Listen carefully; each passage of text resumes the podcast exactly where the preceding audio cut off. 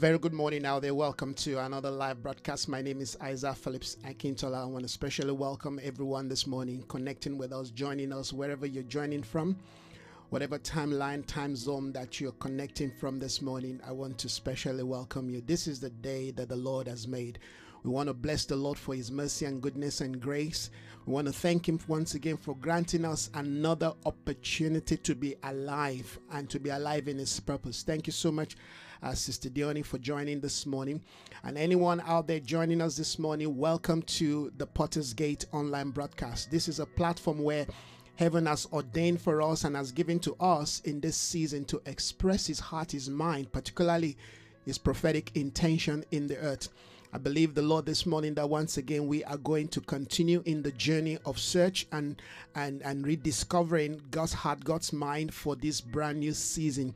This is a crucial time that we are living in. We are living in one of the most uh, uh, uh blessed, of course, a uh, uh, prophetic season, but we need to have, amen, the right spiritual understanding. We've got to have the right spiritual gear. We've got to wear the right spiritual mindset. First of all, let me also apologize for starting a bit late the day has been a bit, you know, uh, clumsy for me, if you will. I've been into so many things, but thank God I am here this morning want to believe God, uh, amen, to kickstart this morning with, you know, some wonderful spiritual foundation. Uh, in the place of prayer as we as we just get our heart ready. Thank you, uh, Brother Derek, this morning for joining. Want to thank God for uh, His goodness and mercy. Thank you, Sister uh, uh Kumisa for joining. We want to thank God, amen, for his blessing, his, his, his will, his purpose that will find expression again in our life. Father, we thank you, we bless you, we worship you. Our heart rejoice in you this morning. We celebrate your voice. We celebrate your heart, your mind. We are here this morning, yes, Father, to connect with you. We're not here to see anyone. We're not here to watch anyone. We're here, oh God, to hear from you. It is your voice that we are longing for. It is your mind that we want to gain entrance into. Yes, Father, when we have your mind, our life becomes reformed.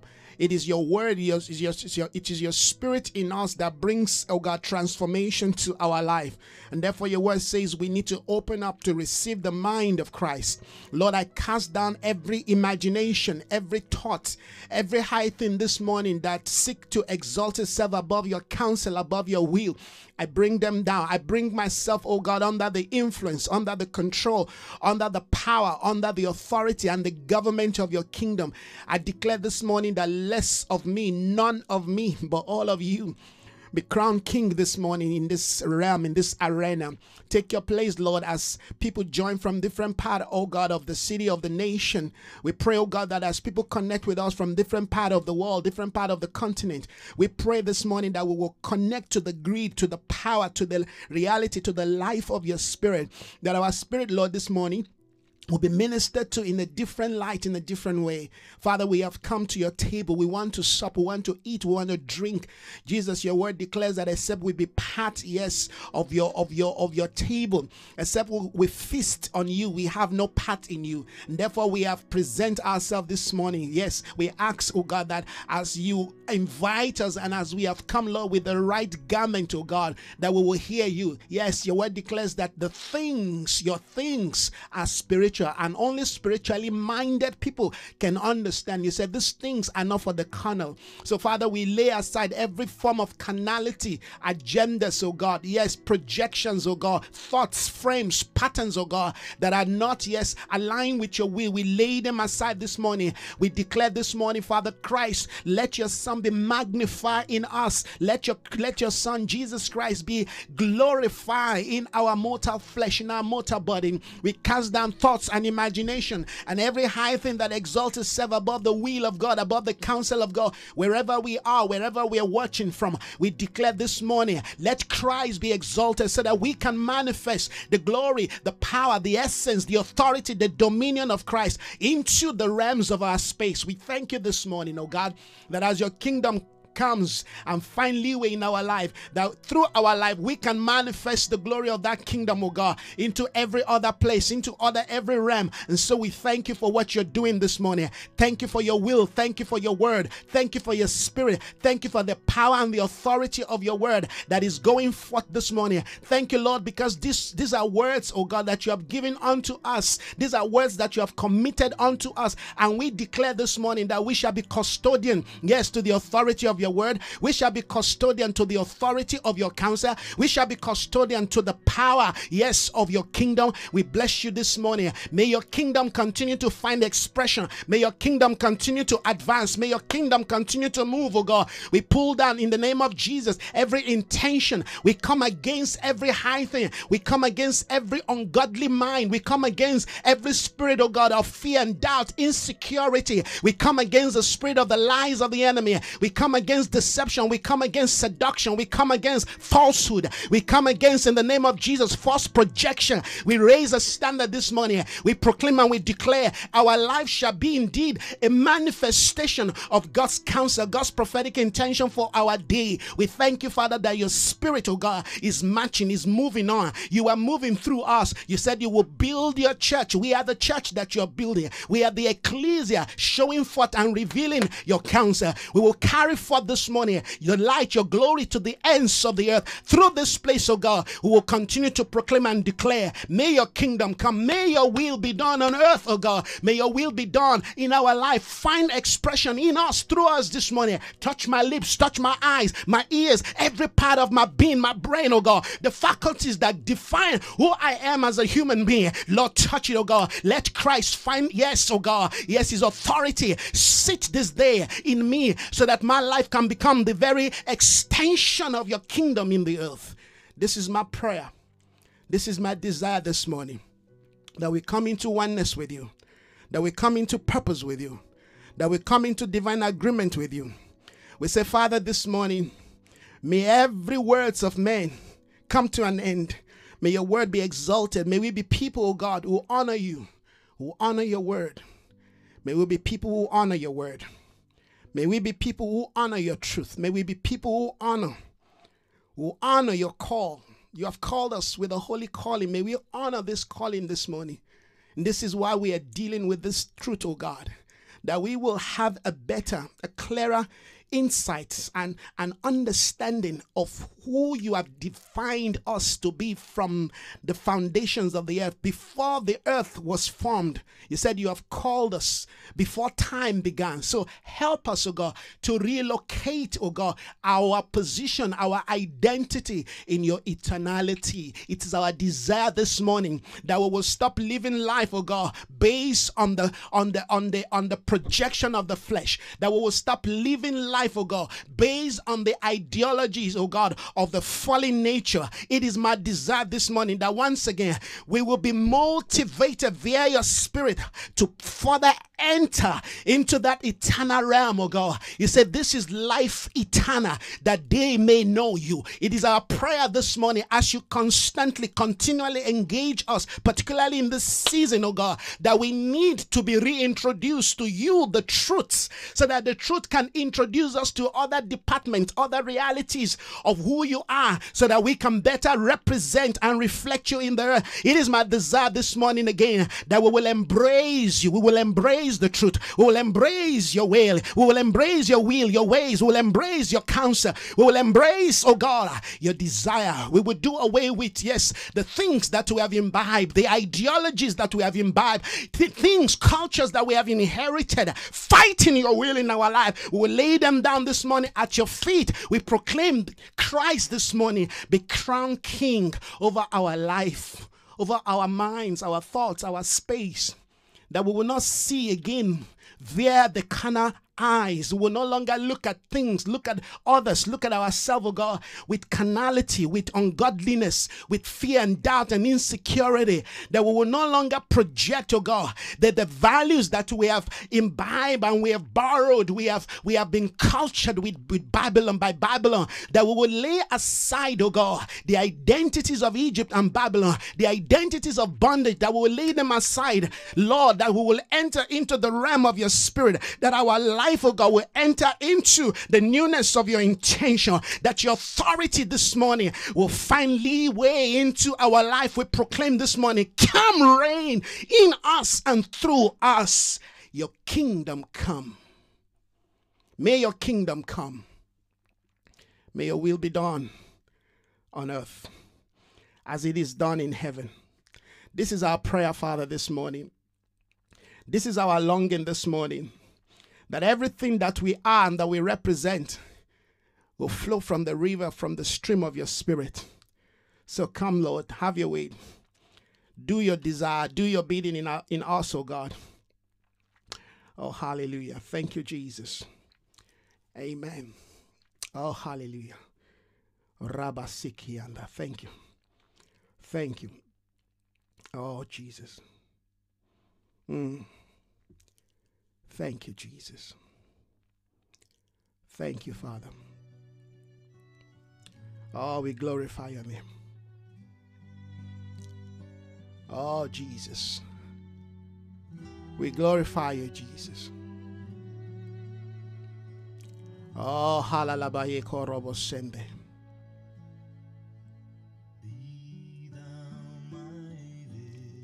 Yes. Day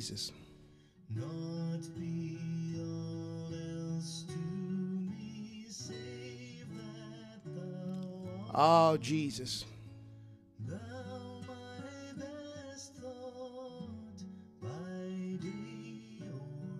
Yes, you are my best thoughts.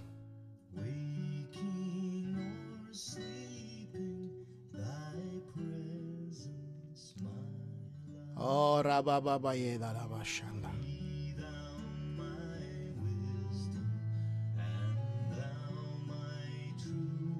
Yes, Jesus.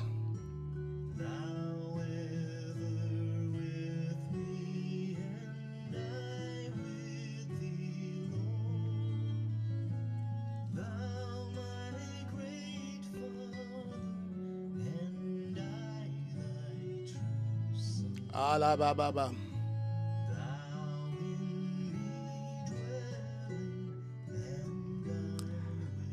Thank you, Father. Hallelujah. Welcome everyone again this morning. Want to just thank God for His love, His mercy, and His goodness in our life.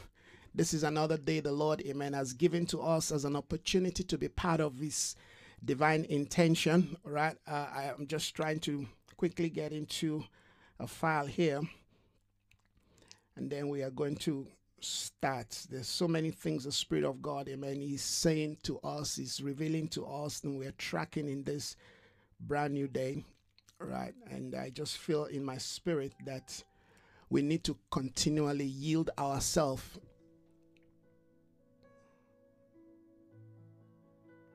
We need to con- continually yield ourselves, amen, to the directives and to the intentions of God. Now, the Spirit of God has been speaking to us. Of course, this is our prophetic school.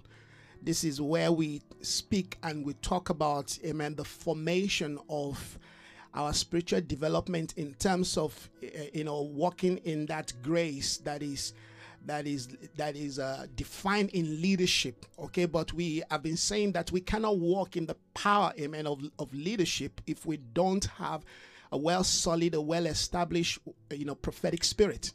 All right. So the prophetic spirit is what established for us the parameters, the framework of how we ought to live our life, all right, in moving and in advancing the counsels of God. So we've been dealing with all of this, and uh, wow, the, the, the last Sunday's teaching, wow, I was listening to that this morning what what a word what a release of the spirit. I, I want to encourage us again to go back and listen to you know th- th- these teachings that we have done particularly the last sunday you know sessions that we, we did.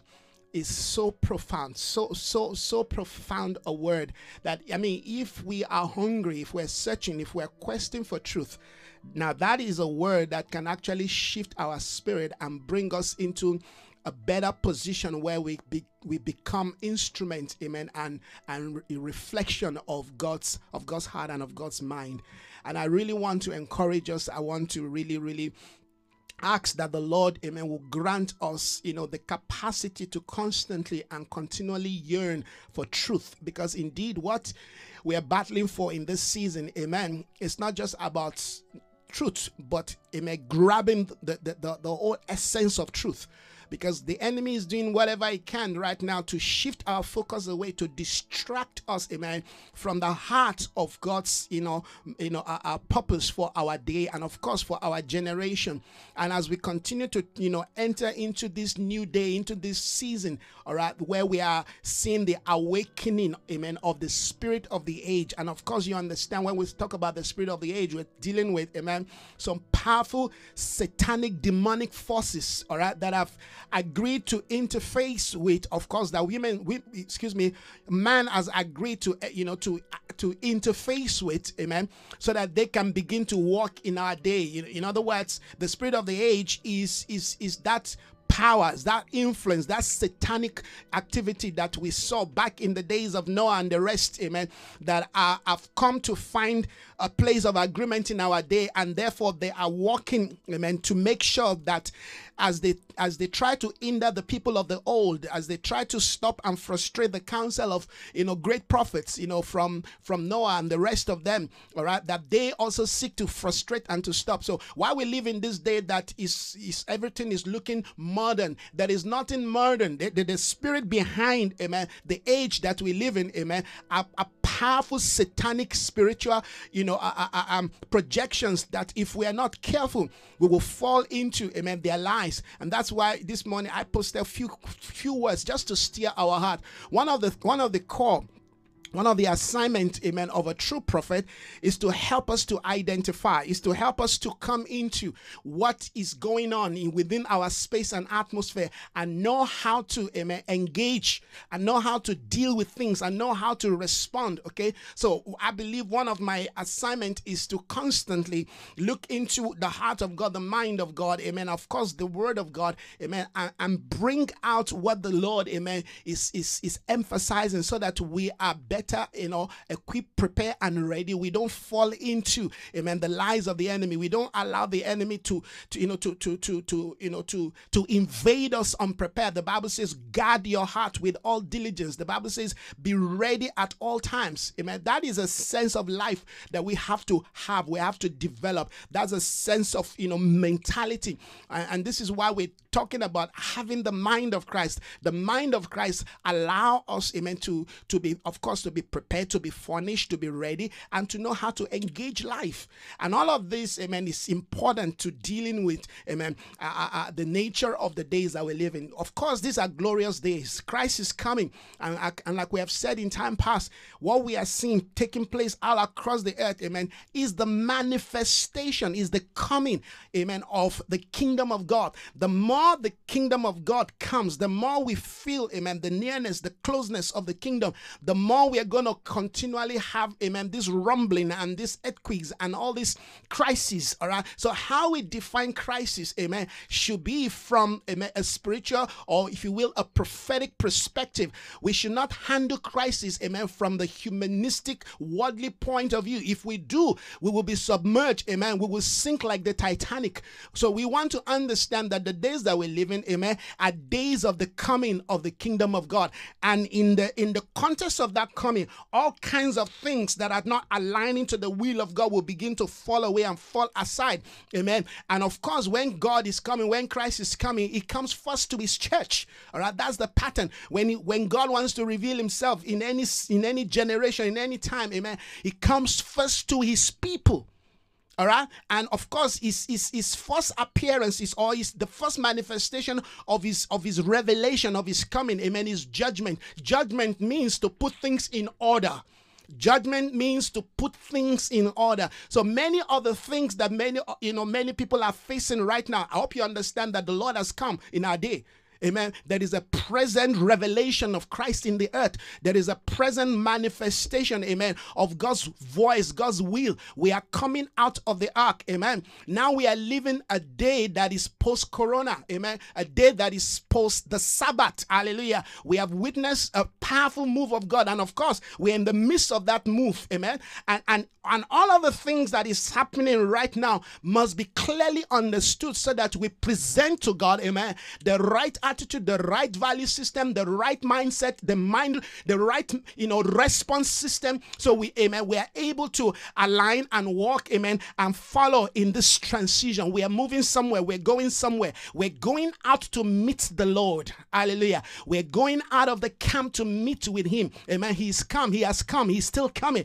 But at this moment, amen, there is a present footprint, there's a present manifestation, there's a present emphasis of Christ in the earth. And we've been able to capture, amen, that word, amen, in terms of declaring the coming out of the ark. And I'm relating that, amen, to this teaching that we're doing on the prophetic because the prophetic basically must capture, amen, the speakings of God, the, the, the intentions of God, the desires of God, uh, amen, and the workings of God among his people. When God is walking in the earth, most time we don't see it. The Bible says, and God will come down at the cool of the day and interact with man. There is a coming that there's a walking within the gardens of, of some people right now, amen and we've got to know how to welcome him, how to bring him in, excuse me, how to invite in him. Amen.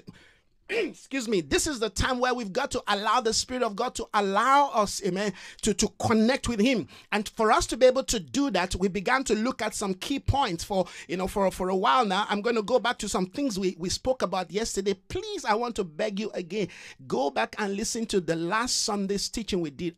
Amazing Amazing, amazing, amazing teaching. I mean, I'm saying to myself, this is a book on its own. But but but I want us this morning, amen, excuse me, I want us this morning again to look into some things. What are we trying to catch? You see, I always like to bring context and, and direction to what we're dealing with. What are we trying to do? We're trying to recapture, we're trying to regain, amen, the mind of God, the heart of God for the prophetic spirit or the, for the prophetic generally. Or you understand? Of course, the prophetic, amen, is, is the default, you know, life that God wants us to live on earth. The prophetic is the default life. In other words, any any believer, any Christian, all right, any person who is born again, eh, full of the Spirit, all right, born again, you're full of the Spirit, you should by nature be prophetic. But that's not something that will just start happening, all right? You need to be nurtured, you need to grow, you need to develop in an environment that allow that, amen, to begin to function. And that's why we talk about three things last Sunday, all right? We, we, we talked about, you know, three things that defines our prophetic spirit. We said the first one is love, the second one is holiness, and the third one we say is the sovereignty of God. In other words, the, the, the idea that God has rule over us, that God has rule over the earth, that God has rule over our home, over our finance, over our children. Amen. That there are no areas of our life where, okay, uh, you know, the idea of God becomes secondary all right that is the third point okay if we if we align the first love holiness and sovereignty we put those things those three structures together it gives us certain spiritual framework that allow us amen to develop what we call, amen, the prophetic spirit or the prophetic environment. Okay.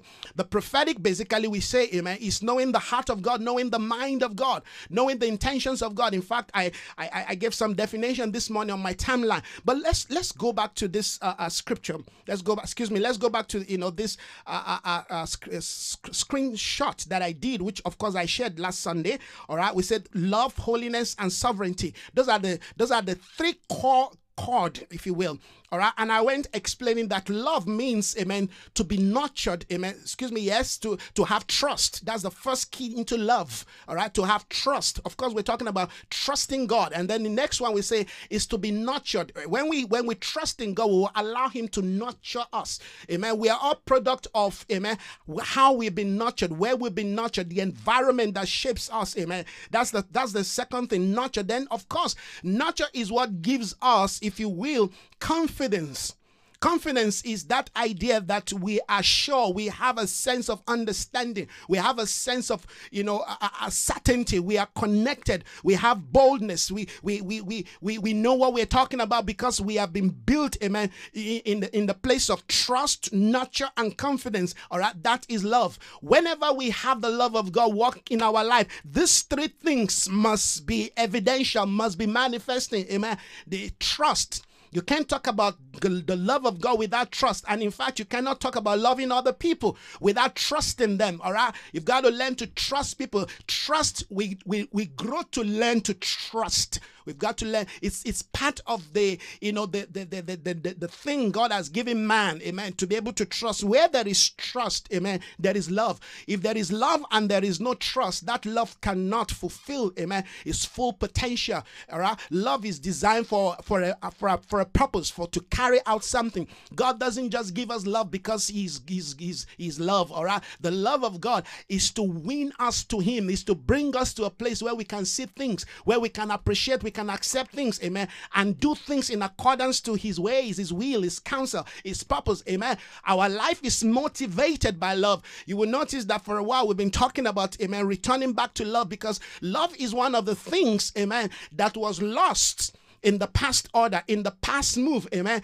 In, in, in, where we're coming from, amen. Many, many of us, the church we we we left, okay, or maybe the church that you know uh, groomed us, amen. Uh, the environment that groomed us, amen. The, the family that groomed us, amen. Many we we, we never really got that uh, you know understanding, and we were never really loved, if you will.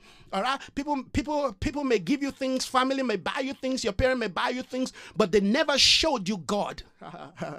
they never showed you God. Many people, amen, live their life to the point that they have they've made certain, you know, huge decisions about life without having the very foundation, amen, that that allowed them to know how to engage, you know, that area of life from the from the perspective of the love of God. Amen. Because the love of God is a curriculum. The love of God is not just an expression of emotion. The love of God teaches us, amen, to abstain. The love of God trains us to become become the love of God, amen, develop us for identity. The love of God is what gives us the boldness. Without the love of God in my life, I will not be sitting where I am today.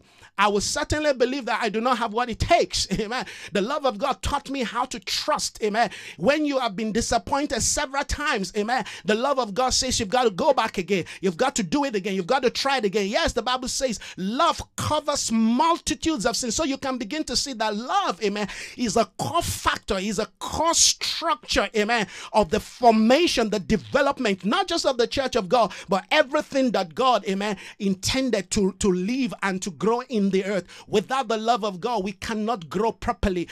so, therefore, the, the, that concept, the, the, the principles of God's love, amen, needs to be, amen, re, re, re, you know, uh, uh, uh, what's the word now? Needs to be we need to look at we need to look at it again we need to we need to we need to revisit amen the meaning of the love of god there is a church out there right now that is you know doing so many things but we're not doing that in love all right. And, and I understand when I talk about love that we have to disabuse our mind from our own little definition, from our own carnal definition, because to us, the love, love is just when somebody give you something.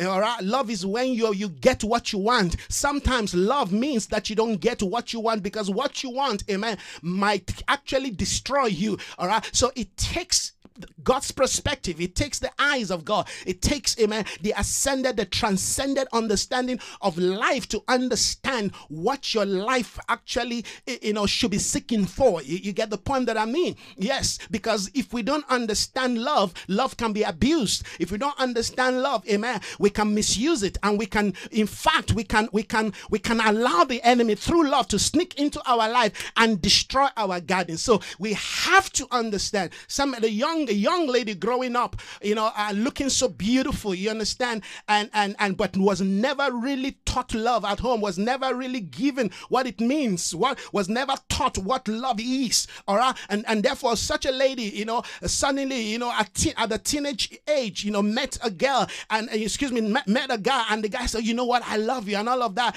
And the next, you know, two, three months, you know, this wonderful looking girl with, you know, great, you know, uh, uh, uh, vision and, and, and directions and an objective to life for pregnant, only for the life of this young lady to be shattered because now she's carrying something she was never ready for, she was not prepared for. An entire sense of, you know, vision and, and, and becoming somebody, you know, has, has been has been dashed to the stone. And here is the guy, he's gone. But it is the idea of love that has pushed that person, all right, to that, you know, to that, you know, to, to that situation. All right. So the point is, if we do not understand what love is, if we don't understand what love means, we can find ourselves, all right, being abused, all right, by, by deception, by lying. So the love of God, amen, defines to us how we respond to life. You say, what are you talking about? I'm talking about developing amen, a strong, solid, amen, prophetic spirit.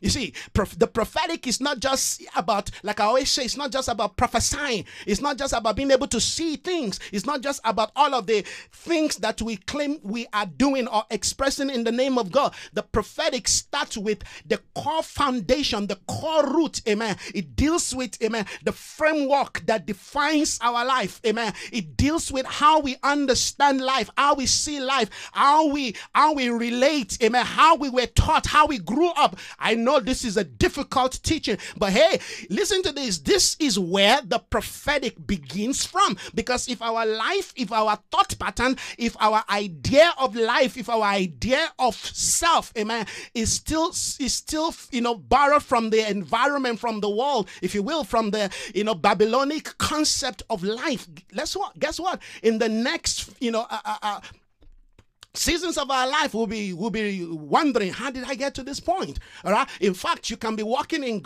in great gift. You can have gift. All right? The gift and the callings of god. Amen. Are without repentance guess what? God has called us before the foundation of the earth. That is what the scripture says. Let me look at that scripture quickly. You know because sometimes we mix these two together the callings of god all right and the things that is required of us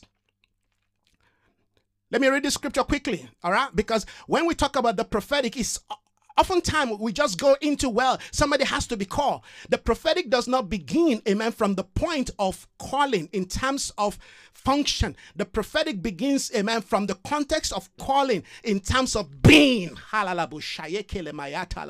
The prophetic begins from a position amen of calling our calling amen from a position of being not from the position of function all right? Because when we in the church when you say prophetic people always think of function. You know, that person can sing in the spirit, that person can prophesy, that person can see vision, that person can interpret dreams, that person can, you know, uh, you know, do whatever. You, you understand? It's not about function first, it's about construction, it's about the formation, it's about who you are, because who you are will ultimately define and determine how you are going to function. If your being, amen, is not aligned to the divine order, the divine organogram, the divine standard, the quality life that heaven ordained for us. Why do you think God sent Jesus Christ to die on the cross? He died so we can be redeemed back, amen, to God's divine intention, to God's divine standard, so that we don't live life, amen, walking, you know, and groping in darkness and assuming that all is well. No,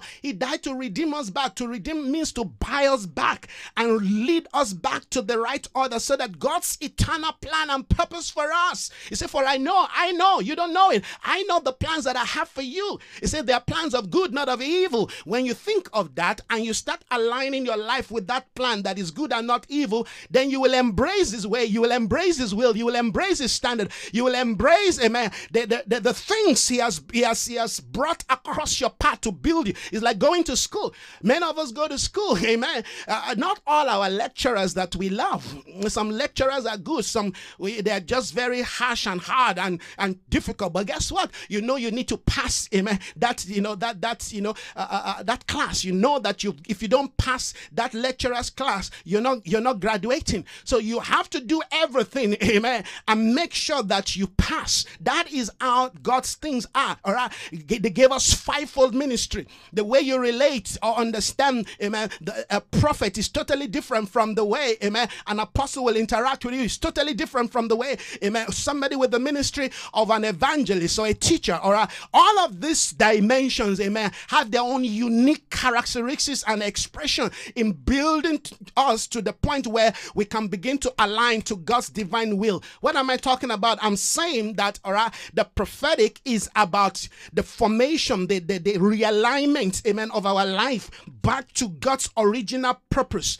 Uh, when I hear people talk about the prophetic and talk about, you know, you know, being a prophet and, you know, it's, it's about what we can do. It's about, you know, how we can carry out things. But that is secondary if we if you miss these things that I'm talking about, you know, we will we will fall into the same mistake that others fell into in the past. All right, we cannot deal with the prophetic without correcting the mistakes of the past, without correcting, amen, the the the, the, the wrong you know uh, uh, uh, projections and the wrong perspective that has been laid within the minds of the church. Okay, we need to correct that. If the Lord is building His church, these are some of the concepts, amen, of you know divine construction. All right right, so let's look quickly look at the scripture because I'm dealing with an important point here. It says, uh, um, verse 9 of Second Timothy 1, it says in verse 9, it says, He has saved us and called us, all right, with a holy calling he has saved us and, and, and, and called us. He saved us and, of course, He called us. So when we are saved, we are also called. All right. He saved us and called us. Amen. Not because of our own works. Of course, it's not by our own ability and good, whatever. You know, He saved us and called us, not because of our own work, but, amen, but by His own purpose. He saved us and called us into purpose. He saved and called us, amen, through his own purpose. By grace, he has granted by grace, he, he granted us, amen, in Christ. By the grace that he has granted us in Christ Jesus. Listen to this. He says, before time began. Before time began. Now, to me, this is very important. Let me read that scripture again. He has saved he has saved us, amen, and called us on, unto a holy calling, not because of our own works, amen, but by his own purpose, by by you know, by the grace he had granted us in Christ Jesus. He said, before time began. So we're tracking something, amen, that is timeless, that is formless in Christ. We're tracking something, we're looking at something, amen, that transcends time you know, I made a statement this morning in one of my posts. I said, time is the manifestation of judgment. Whenever God, you know, judges or God decides to do something, all right, and we cannot see what God is doing in the spirit, and we wait for that thing to manifest in time, it will be too late. This is the beauty of the prophetic. The prophetic is a dimension of living life in eternity. What do I mean by that? I mean, eternity is in the spiritual realm. Anything that is spiritual is eternal.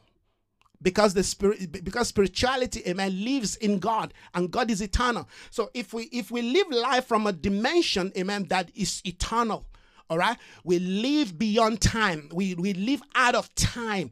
All right, even though we are in time, we're in time because amen, we, we have a body. The body can only be contained in time. All right. The body can only be contained in time, in space. Amen. The body, your body can only be contained in time and space.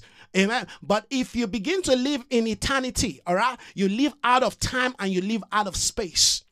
Are you getting the point that I'm making? And this is important as we understand our sense of spirituality that though, amen, though we are in the flesh, though we are in this world. The Bible says we are not of this world. The word we are not of this world means that our values, operations, and concept of existence, amen, is not defined or limited to this world. This world, amen, is is is, is held by time. In fact, the Bible says this world is in bondage. The word that word bondage means that word bondage means is captured in time. This is why creation is groaning This is why creation is groaning to be delivered, amen, from the bondage of time. When the people who carry the life of God, who carry the spirit of immortality, begin to walk and interact, amen, with realities in time, amen, we have the ability to take things out of time into eternity. I hope that is a bit clear, even though I sound a bit, you know, uh, uh, uh, technical. But it, I mean, that is how we need to understand. So the Bible says we have been saved and we have been called, amen, by an holy calling. It has to be sacred. We've got to understand the sacredness of God. We've got to understand, amen, that there is a calling upon our life, and this calling, amen, was was was made by by God's purpose before time. So even time is limited to space. You see, anything that is in time, amen, has a time span and it can age. If it's if if if anything is bound to time, it, it can age.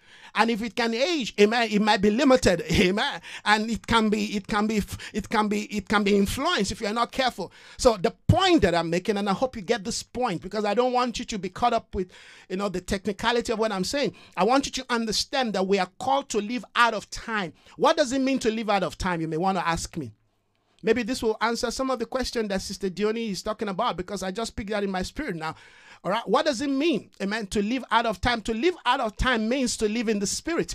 When you live in the spirit, you're no longer bound. You're no longer bound, amen, to time and space. You're no longer bound to your body.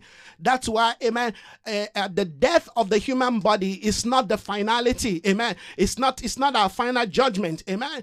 Amen. The human body or time is basically a gateway into another realm, into another life all right? But i'm just using this to explain this this important aspect that this calling that we have that is prophetic by nature that is prophetic by design. I'm sure by now you understand what it means to be prophetic. It means amen to to you know to have access into the mind of god to see the heart of God, to know the mind of God, to understand the intentions of God, hallelujah, and then to bring that to which you you have seen you've been you've been told you have you have you know the prophetic they say come up high let me show you. So the, the, the first level of the prophetic the first level of the prophetic is gaining sight into heavenly things all right? The bible you will notice that all the all the all the ministry gifts are ascended ministry. Why they ascended? Because they are not supposed to be they're not supposed to be used amen by people that are bound to time that's why you cannot kill the things of God because what you can kill, amen, is subject to time and space. What you can kill, what you can destroy, amen, is subject to, to time and space. Whatever is born in the earth is subject to time and space, including marriage. Marriage is of time and space. That's why in eternity there are no marriage there. They were asking Jesus about this question. He said, When you go to heaven, there is no marriage there because marriage was designed for time and space, was designed to to function, to carry out a purpose in time and space. So when we live in time and space, we've got to understand that what defines how we operate must be from an eternal realm. So the prophetic function from an eternal dimension. Eternity does not just mean living forever. Eternity means living in God. Oh. Father, help me. Eternity is not about, because when we talk about eternity, we have this idea of everlasting. Everlasting is a moment in God. everlasting. The everlasting. They said this is life eternal. This is life eternal, that they may know you, that they may know thee, Christ. life eternal eternity is to know god is to know christ when we have the, the life of christ in us we have eternal life now that life amen is is is what allow us to function within the structure amen of our ascended or if you will transcended life which is spiritual. So, spirituality, listen to this, friends, spirituality is crucial, is critical amen, to functioning within the concept of uh, the, the, the ascended ministry, or if you will, the calling. The, the reason why I said ascended ministry because all calling all callings, regardless of how big, small, you know, whether calling is what we're called to, all callings, amen, are subject, amen, to the Spirit of Christ. All callings, all callings are subject to the Spirit of Christ. Now, the prophetic, the prophetic, listen to this, friends, the prophetic spirit, like we know, we've, we've said this, but the prophetic spirit, amen, is the testimony of Jesus Christ. Uh, the prophetic is not about, it's not just about to, uh, it's not, a, it's not just about the ability to, you know, to give a prophetic a, a, word regarding the future. It's not about just seeing the future, all right? Because that's how we define. Is that's why we're redefining. I'm trying to help us to redefine what the prophetic is based on biblical view, based on the ascended life, all right? The prophetic is not foretelling. Foretelling is part of the prophetic, but the prophetic is not foretelling. The prophetic, amen, is not just about being able to give, you know, a, a, word of knowledge. It's not just about being able to give a word of wisdom. It's not just about the gift of operating in faith. It's not just about, you know, miracles and all of the things that, all right, we have made the major of the prophetic. All of the things that I've, I've mentioned are part of the prophetic, but they are not the major. The major of the prophetic, listen to this, the major of the prophetic, the heart of the prophetic, core of the prophetic is what is called the testimony. Now, I, I, I've explained this word before, but I'm going to quickly just explain that again. Now, that word testimony comes from the word marturia. I want to quickly uh, where's yeah? I want to quickly read this. This give you this meaning again. The word, the word testimony means marturia. It's it's it's a Greek word, marturia, marturia. All right, M A R T U R I A, marturia. All right, and this word means evidence or evidential. All right, it means to give evidence as you are in a in a in a law court all right? It's, it's a word that is used in a law court amen to give an evidence. So uh, somebody is called to come and stand all right in that booth and he gives an evidence of something that he he or she has what? Witness. So so so so amen you know the heart of the prophetic is to actually be a witness of Christ. In other words, what, what, what was Christ witnessing as a prophet in his day? Because Jesus is the chief prophet, right? All of the things we understand, all of the grace, all of the function, whatever, and I understand what I'm trying to say. Friends, let me break it down. The prophetic is unique. In other words, there are various streams in the prophetic but i don't i don't i don't just want to limit it to the prophetic because the word prophetic is is is generic. It's a general term all right for the expressions of the things of god. But listen to this. There are various kinds of prophets.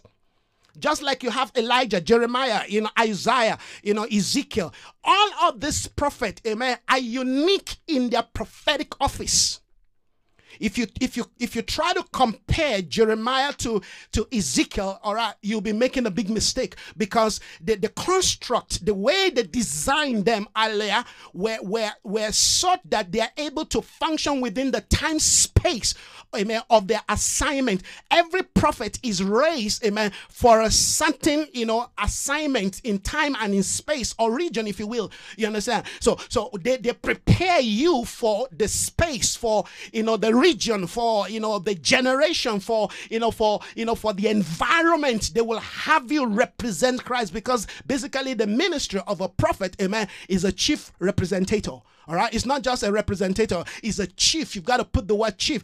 A prophet is a chief representative.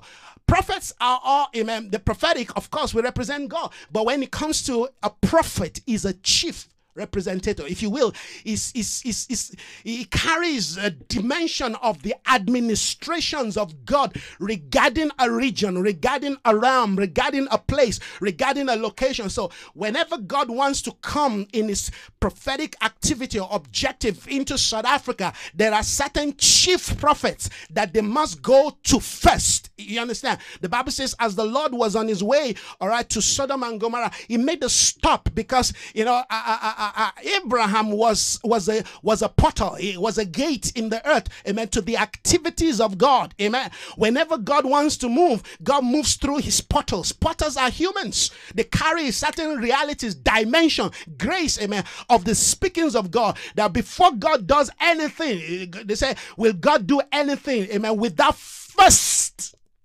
first in order, first in time, first in space. All right the proton, all right? Without first, that word proton, amen, is, is the chief, all right? Is the chief of them, all right? Without first visiting, without first telling, is prophet. So God walks through. That's why when God wants to do something, amen, in the earth or like He's doing something in our day, prophets have already picked it. You know why? Because they don't live in time. Remember what I said earlier? That time is a point where things in the spirit gets to be manifest. Time is a portal, all right, that invites spiritual things into human realm. But if you live in time, you are living in judgment. you are living, amen. You are living in what I call is too late. When you're living in time, you're living in the realm is too late. Whatever is manifest. Have you noticed that the day, amen, Mary gave birth to Jesus was not the day, amen, eh, she received the seed. There, there's something that happens in the secret place, in the in the dimensions that is is is totally, amen, oblivion to the human realm. There are things happening in my life right now that I can't even begin to share with people. Why? Because this is between me and him. And that's what makes me a prophet. All right. It, it's not about if if I if I begin to do things in time, it means the time of that thing has come. The Bible says, and it came to pass. When it comes to pass, it comes into time. Whatever comes to pan, come to pass comes into time. If it if that thing reaches time, then that thing is ready to be born. It's no longer it's no longer hope. The prophet lives in the reality of hope. All right. Hope is that which is unseen, but you believe, you hope for it. Why? Because there is a faith that carries you. That's why I said the prophet, they live in the future. They are not just futuristic, but they live in the future. Why? Because Christ always live in the future. He's the same yesterday, today, and forever. Amen. He's the same yesterday, today, and forever. All right. The future is the past in God. The future is the now in God. Oh, come on. The future is the past in God. The future is the now in God. So when you live in when you live in eternity, you live amen, in the time frame of the spirit. And what that means is, all right, you are able to transact, amen, spiritual, you know, a, a business, if you will, amen, within the confines of that which heaven, amen, has given to you. It this is this is very important. All right. So the word marturia means, amen, one who gives a witness of what they have seen. But now we are not talking about what we have seen in the natural realm. They said we were with him. Let's look at that scripture. Let's let's look at that scripture. Second, uh, uh, uh um, was that scripture again? Second Peter, um, if I'm not mistaken. Yeah. Second Peter chapter 1, verse 19 says, We also have this message Listen to this. We also have we also have the message of the prophets. We also, in other words, other people had it before. So it's not limited to them alone. But Peter, Peter, was saying, we also have these words, this message, amen, Prophets are messengers, all right? They bring something, they reveal something, they carry something that ought to be delivered to people. You understand? That's why you don't have to like my face, amen, to deliver. The the courier man doesn't come to your house, all right, and and he's here to he's there to give you a passage, a parcel, and you're looking at his face or he's looking at your face. He say, "Oh, if you like." No, no. It just, in fact, most time they don't look at your face. They just give you the is it, is it your name? They get your identity. Okay, is you. They give you whatever to sign. Eh, thank you. Good day. It's gone. All right. it's not about you know your pleasantry. No, no, no, no, no, no, no, no. It's not about you, the fact that you gave him a gift, you give him the drink. You do, no, no, that's not his issue. His issue is to deliver the parcel, and he's gone. He's gone is a messenger, is a sent one. It's just that this concept, amen, of the of a sent one is beyond just being a courier. You understand? He must carry the heart, the mind, the values of everything that defines heaven must be must must must be encapsulated in his message, in that which he's been sent to give to us. Are you getting the point now? It's important that we understand because if we don't understand this, you know, we will be looking for, amen, the, the, the, the good face of the prophet. We'll be, we'll be trying to appease the prophet. Why? The prophet, amen, his heart is on another reality, on another dimension because that's how he has been designed. That's how he has been, you know, uh, uh, uh, you know, wired because there's, there's, there's, so there's, there's, there's a concept of being a witness. All right. So you understand that a prophet is a witness, a witness of something.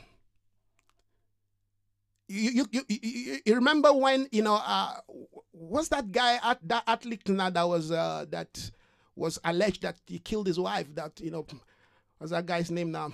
I've forgotten his name. Nobody even talk about him again. You know, one of the questions that, that they were asking back in those days where they were doing, you know, his trial, when they were giving evidence, so they say, did, did you did you did you before you shut you know shut the you know uh, uh, uh, the, the, the bathroom where your wife you know was all right? Were you aware? Did you see? Were you sure of you know what you were shooting at? All of the they were asking all of these detailed detailed question that i mean anybody who could fail those questions they were asking. Very detailed questions you understand? Now that is the work of one who testify. You've, you you cannot say, well, well, I I, I thought I, I in fact I, I I assume. No, no, no. You, you can't use the word assumption. You cannot assume, neither can you presume when it comes to giving evidence in court. You have to be sure. You have to be certain. Excuse me. How many of us today are certain, are sure of the things that we are testifying of when it comes to the things of God? Did you, you see where my challenge is? This is this is where my challenge about the things of God, how people represent the things of God is. Because tomorrow then the somebody says, Oh well, well, I thought I thought God spoke to me. I thought I heard God. No, no, no. There are there are there are there are structures that are put in place in the things of the spirit that allow us to be certain of of knowing if this was God or something else you heard. And these are the things that I'm trying, you know, hard for us to understand that we cannot just wake up, amen, and and claim a spirit spoke to me. I heard, I had the voice. Even if you heard the voice, there are ways we can understand, we can pick, we can, we can, we can you know, scan that spirit and know if indeed is of God or something else. Because there are all kinds of voices, all kinds of Jesus is manifesting in our day. There are all kinds of, you know, uh, uh, uh, Christ out there today. Even Jesus himself said, he said, before he, his final arrival, he said, you will be having all kinds of Jesus's visitations. All kinds of people will be coming and claiming that they are the Messiah, that they are the Christ. So even himself, he has not given to us, amen, how to identify him, how to know who he is. Is it not jeopardizing our life? Of course it did. And that is the thing that I want us to look at. Remember, we looked at a scripture last last Sunday. Bible says, yes, false prophets and false false teachers will be manifesting in the last day. And they will they will put the ways of truth to, to distribute. Is that not what we're dealing with? So, so imagine me in this new day, in this dawn of a new day, talking about the prophetic, and I cannot help us to highlight, to understand, and to fish out, amen, to, to bring out the, the, the lies that we have accepted for the truth, the presumptions and the assumptions that we have, you know, imbibed as the truth. If I cannot do that, then I'm adding to the problem. So this is not just about teaching you how to prophesy and how to see vision. That I can do, and that will happen. Amen.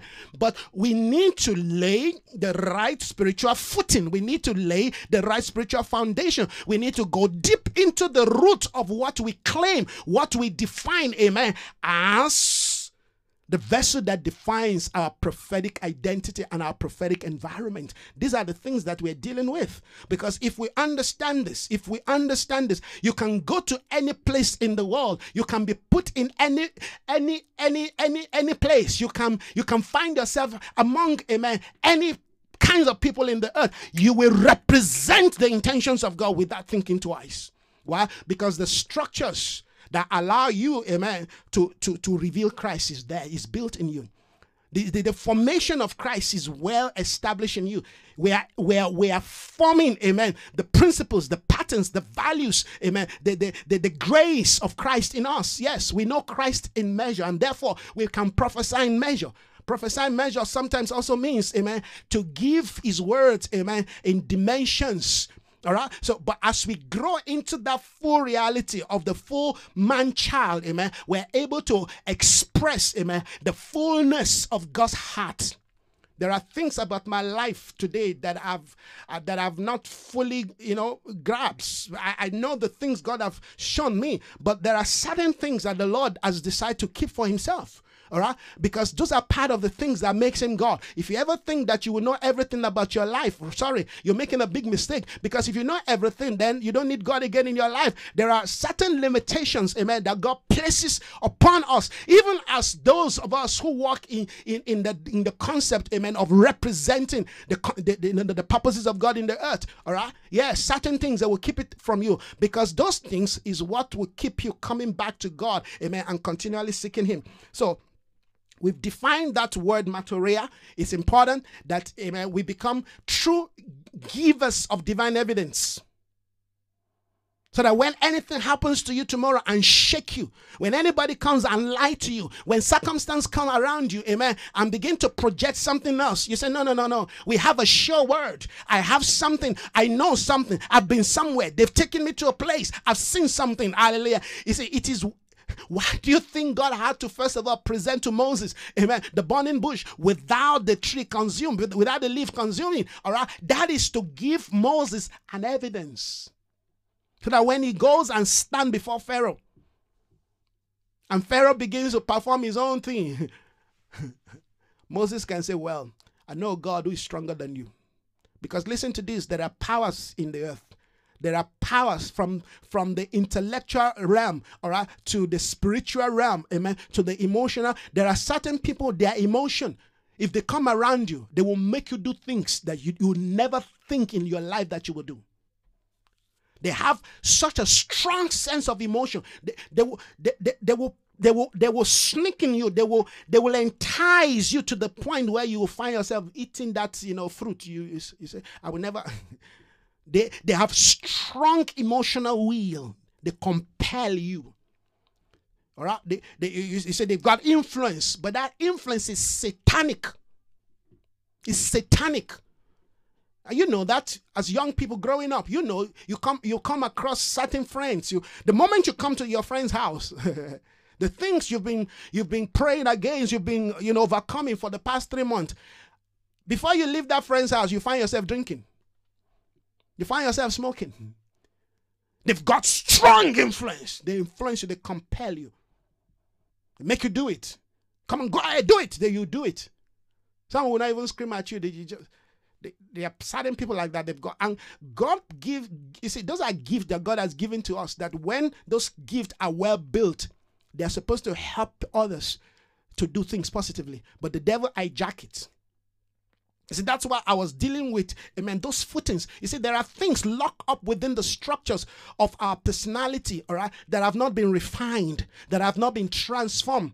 All right. And those things are still the gateway that the enemy, all right, will use to, to circumvent the, the plans and the purposes of God for your life. All right. Why you are prophesying, why you have great word, why you can see vision, why you can pray, you can pray storm down, why you can do great things. But there are things locked within, amen, your, your, fall, your fallen human nature that has not been dealt with. You have not allowed the Lord, amen, to gain entrance into those areas. So it's easy that as you're prophesying and you're seeing vision and you're doing great things, the enemy will use those back doors, those areas, amen, to sneak in and sow just a tar a little leaven leavens the whole lumps. Yes, I call them little foxes that spoils the big things in our life. The little foxes that spoils the vine. Yes, if you don't understand, amen, those little foxes, if you have not identified them, ah, have you noticed how great leaders? I mean, look at David. Right. You, you look at great men, look at sons and powerful, look at the things that brought them down. Those are the things we ought to be dealing with in establishing the footing, amen, of the prophetic, in establishing the foundation, in building the framework. Because once you understand that, all right, the others, amen, is a given. We can just begin to walk and flow. Amen. And and you know, there are things, you see, these are the most difficult aspect in these teachings that I'm, we're doing. All right, because once you understand this, you can go read any any book on the prophetic. You can do, you understand? Uh, that's that's that's that's not a problem. But if these foundations are not, you, you see, some people some people, as, as, I'm, as, as, as I'm speaking right now, some people all right, will be loving the things that I'm talking about. They love it, but guess what? They're going to use it for their own selfish interest. All right. They, they, those are the people that are sneaking on you through the window. They will not come through, amen, the open door. They always come in through the back door. They, they like what you're talking about. They appreciate what you're talking about. All right. But they will go coach you and they will talk about the things that you're doing, but they will not acknowledge you. Now, those people are the people that we are dealing with in terms of understanding the heart and the core of what the prophetic. You see, you cannot use or abuse the things of God, amen, without following the divine order and protocols that addresses the, those things. So it's not enough, all right, that you're there. How why are you there? What is your motivation? It's not enough that you're listening to me. For all I care, I can only have two, three people listening to me. You understand? But if those two, three people understand what we're talking about, catch the spirit of what we're talking about, and are able to run, amen, with those three things, guess what? With those three, with, with, with, with the message, those three people are able to run with the message. Guess what? My job is done. Than to have 80,000, 100,000 people following me, all right? But uh, the, the, the desire, their agenda is totally, amen, outside the framework of divine order. That's the work of the prophetic. The prophetic is never about the fact that you're there, it's about why you're there. The prophetic deals with your motive. All right. That's why, amen. You've got to find yourself in that box of a witness. Have you been there? Have, have you been taught? Have you seen it? Amen. Have they shown you Christ? Or they showed you something that looked like Christ? Is the marturia. Is a witness. All right? I'm not giving you a message for you to go preach somewhere else. No, I'm giving you a message to change your the structure of your own life. That's what I'm talking about. You see, this thing changed my life. I'm sharing of my own experience, of my own testimony. Yes. I appreciate the people connecting with us. Thank God for your life. Amen. But the heart is, I want to probe. I want to probe your motive. I want, because that is what God is doing. When God gives me this message, He's probing my own motive. So I must probe your motive. I must be able to, you know, bring out, we've, we've got to trouble the water. We've got to steer the water to make sure to know, hallelujah, that your motive, you see, you cannot handle the things of God. You cannot handle the, the anointing, if you will, the mantle of the things of the Spirit, hallelujah, with a corrupt mind, with a corrupt hand, with a corrupt intention, hallelujah, you will pollute the move of God in the earth.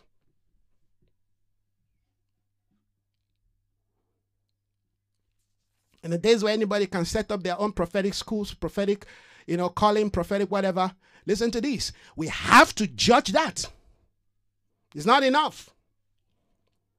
It's not enough to want to run after a gift.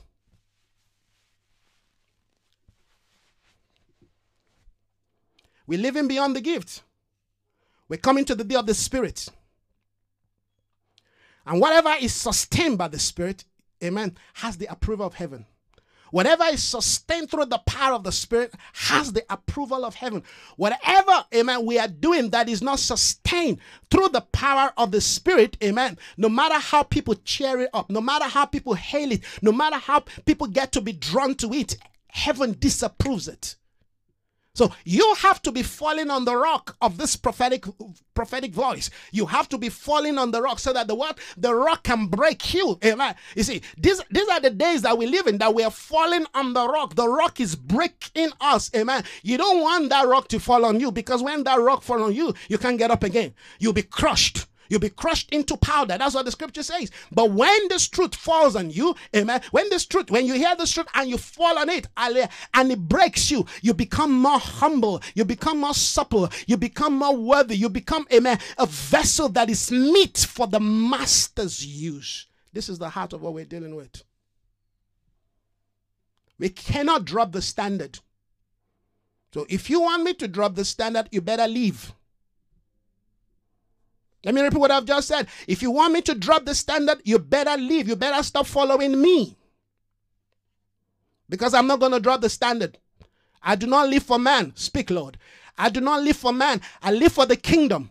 I live for Christ. I live for His truth. I live for His purpose. I live for His intention. If you want me to drop the standard of this thing, if there is ever an altar, amen, of you not seeing an idea, what this man is talking about is too much, leave.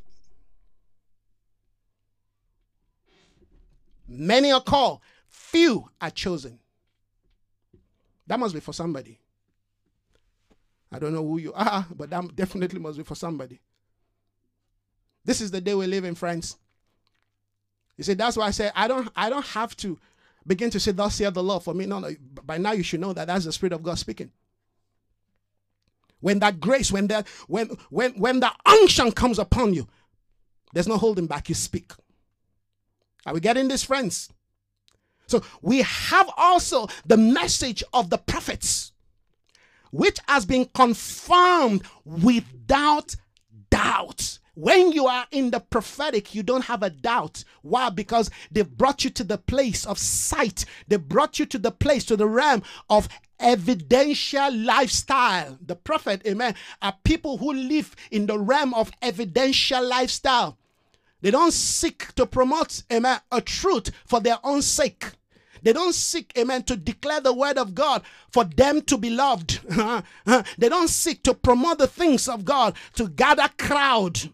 They don't seek to promote the things of God to gather money for themselves. They don't seek to promote the things of God or uh, to be loved by others or to be followed. No, they're not seeking for how many people follow them on Facebook or on, on YouTube. No, no, no. They are declarer. Basically, what I'm doing, this is a platform for me. If this platform shuts tomorrow, another one will open somewhere. And if no one opens, guess, guess what? I will find myself on a mountain declaring it. I will still be declaring the word of God. Amen. Because the word of God is not just about preaching to people, the word of God is also about preaching into the atmosphere. We preach into the atmosphere, and the birds will carry the message. Amen. Just like this platform is carrying the message, the waves are carrying the message into cities, into nations. The birds also can carry the message. You've got to understand as we as we engage coming out of the ark, every ounce of our life must be weighed again amen on the on the altar of god's truth on the scale of god's truth. This is not the time for us amen to be looking at who approves it who is following who agrees. No you don't have to agree God is going to judge you for every word that you are receiving. God, let me repeat what I've said. God will judge you. Amen. That's why they say, be careful of what you hear. With the measure you hear, you will be judged. God will judge us for every word. God will judge you for every word you are receiving. If your heart is not aligning, if you are not yielding, if you are not turning, if you are not submitting, God gave us a word. It was it last week? All right. This is the day where heaven is turning us. You know, it's like it's like baking. Or you you know, you're making your what they call it now. For those who make pancake, I love to make pancake for my children. So I understand. Let me talk about pancake because that's that's that's this, you know, that's the, that's a, a, a um, an environment that I understand. You know, in pancake, you, you've got to keep the thing on the fire. You know, one side you keep it on the fire for a while, all right. Then you've got to turn it again, all right or else one side is just gonna be cooked, the other side is not cooked. So you've got to keep turning it, amen, until both sides, amen, until both sides are cooked. The same thing God does to us, all right. yeah, all right. He, he will keep us in a season at a particular side, and when that side is well built and well established, and you think, well, I've arrived, they say, no, no, sorry, that's just one side. We've got to turn it again. We've got to turn the other side. So now they're turning the other side. The other side, God help if you're not ready. Because listen to this the way they dealt it in one side might not be the same way they're going to deal with the other side because they know what is on the other side. Amen. And they want to cook you so that, amen, when they present you, others can enjoy, amen, the grace and the gift of God in your life. Basically, that's what I'm doing. All right. So now heaven is turning out. That's the most difficult aspect.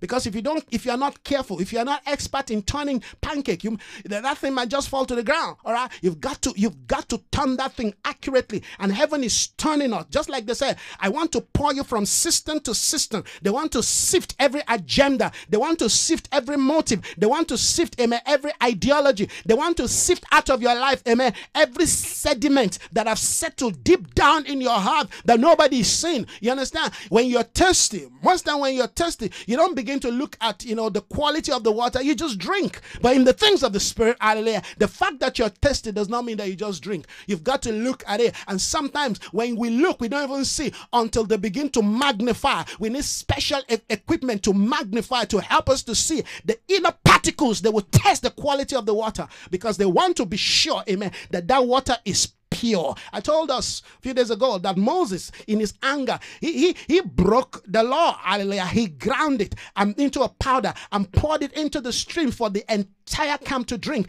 We don't want to do that in our day. We want to understand what the Spirit of God is saying and demanding. Every ounce, every dimension, every lev- leaven in our life must be removed because a little leaven leavens the whole lumps. Many of the people that began in the prophetic in the past, they began well, but they got corrupt particularly when you know people began to hail them when money began to come to them you understand? When people began to give to them you know they depend they, they, they, they took their eyes off god and start depending on men and start depending on money and start depending on fame. You see men of god back in those days you you, you get yourself prepared all right to you, you you get to be invited to go preach. I could remember back in those days i mean i i, I get some invitation to come preach in some churches. You know these churches they are large and they're powerful and they're, they've got money. And so oh, you know you you give to, you give the people what they want to hear and everybody likes you and i remember one particular day i was going to preach in this friend of mine's church after we, i finished the first service in our church and as i was going there ready for the message i could remember you know, because in fact, I remember that back in those days, I was late. That was before I got a car. I was late. So I got this tuk tuk bicycle, you know, quickly got somebody to get me there. And I could remember the Lord began to challenge me while I was be, while I was behind this, you know, this motorbike, and the Lord was speaking to me. That message that you have prepared is not the message that I've ordained to for you to give to these people. And I was like, God, why am I going to start preparing? And God says, No, you go to the, you just take the podium. I will take over. I will never forget. You need to see the face of the people. I mean, the things that, that was declared in that church. I mean, it was enough for them to stone me, to drive me out. But guess what? That was the word that people needed. You need to see how people were weeping and crying because the Lord exposed them to themselves. And in fact, I thought I would never get an invitation again. And the man of God walked to me after we finished and he was just sobbing and crying. I said, You know what? The Lord has been dealing with us on this thing that you brought. You were a confirmation. You brought a word of confirmation. Imagine if I'd refused to listen to God just because of thinking of the offering they were going to give to me and I never changed the message. I would have delivered a powerful message. They would have hailed it, but guess what? God would have judged me because I will never, I would never have done the work of a true prophet. A word, the work of a true prophet is not to give you what you like, is to bring a word that will prick your heart, and you will know, like many of you know right now, that what I'm saying earlier is a confirmation, is an affirmation to the things, amen, that is buffeting the church. Maybe your own life, maybe my own life, but this is a word. This is a noun word. These are the things that we have to proclaim and declare so that we don't continue to live our life, amen, in deceit. In terms of, all right, we are wounded, but we just want uh, to win the dress, you know, uh, uh, uh, the wound. We, we cannot do that. We have to open ourselves up, amen, to the ministry of truth. Truth must minister to all the areas, amen, of our brokenness. Those areas that are leaking in our life has to be dealt with, amen. Those areas that needs the divine hand of God. Sometimes the hand of God is hard on us, but we have to open ourselves to it so that we can receive the due healing. Healing is for us, but we have to be open to the ministry of the physician. So we're dealing with some powerful things here, right, friends? I'm hoping that by today we'll be done with all of this foundational you know structures that we've been building on. So that next next sunday by god's grace or by next week we can then begin to deal with some notes that you know we have here. Because i just felt heaven is bringing us into a new day yes? And we have to contextualize this prophetic teaching to this new season. The new season demands that we correct the mistakes of the old that we don't have a carryover that we don't continue to live our life in the normalcy of the past and just say, well, well, well, it's a new day. Well, let's continue. No, a new day means that we have to confront anything and everything in our life that are not aligned to God's counsel and will. Listen, friends. Spiritual things, remember, we're dealing with this in our uh, uh, uh morning devotion. Spiritual things cannot be comprehended nor appreciated if you have not been exposed, open to spiritual realities. To many people, the things that I'm talking about is just, well, it's just, this guy is just making noise. Why? Because spiritual things are not real to them. Like I said, if you live your life in time, you, you already judge. People of the Spirit, all right, live in the Spirit, see things by the Spirit. And based on that, based on their sense of spirituality, they value spiritual things. What am I saying? What, what am I saying? Just as you will not just park your car anywhere, you know, you, you know, you just, you're driving, you just park your car anywhere, uh, you know, open the window and just decide to walk away just because you needed to do something. No, because you're aware, all right, that, you know, your car may be in danger. First of all, you've got security in the car. You've put some security features in the car, all right? You've got your, uh, uh, you know, your demobilize and all of that. You, you know the things that you do. You make sure that the car is locked. You understand? Because in the natural realm, or maybe it's just your your iPad, your laptop, your one of your device, all right, and you you're somewhere, you know, in a cafeteria, all right, you you having a coffee and you're drinking, you know, you and you enjoy yourself, and you, then you just leave the thing there, and then you go into the toilets you just walk away. You say, well, I, I know this thing will be fine. You just walk into the toilet, not bothering you, or you leave your phone there. Of course, you know that you must take your phone. You know that you must take that thing. Why? Because something in you tells you that uh, this thing is not secure here if I'm not there. So if I'm going to leave, then I've got to, first of all, make sure that I secure that device or I secure that car. Because there are people watching you. You understand? The moment you leave, that's an advantage for them to take that thing. We are so aware, amen, of our position, our security, our human security. We're so we are so humanly, amen, so humanly aware of our environment, but we are so totally ignorant of our true spiritual, you know, awareness. And this is why sometimes I get angry with even people that are close to me. Because you, you I could see the sheer blindness and ignorance because we treat spiritual things as if, well, it doesn't matter. I can always, you know, I can always pray. I can I can always do it. Our response system to the things of God is what is killing us today. Is is is in fact is the reason why we are being judged. Because we are too carnal minded, we're too fleshy, we're too human. We're too human. So so uh, uh, uh, we put we put material carnal things first you know, spiritual things second. In fact, we put it third. So the enemy comes, he gives us a good one. He lashes on us, and then we quickly to cry, "Oh God, God, God!" That was like living in the days of the judges. A few days ago, I was, I was, you know, I was just having a bath, and the Lord began to speak to me about the days of the judges ending. He said, "We've been living in the day of the judges, where you know, people, the people of God cry to God, God will send them a judge." The moment the judge dies, the things of God also dies. The people go back into sin. The Bible says, in that day, you will not need one to teach you, to show you about the ways of God. He said, Because I will put my laws in their heart. What is God doing? What is God doing through Isaiah Phillips? God is clearing the pathway. It's like a construction is going to take place in your heart. All right. God says, I will, I will put my law. He will build his house.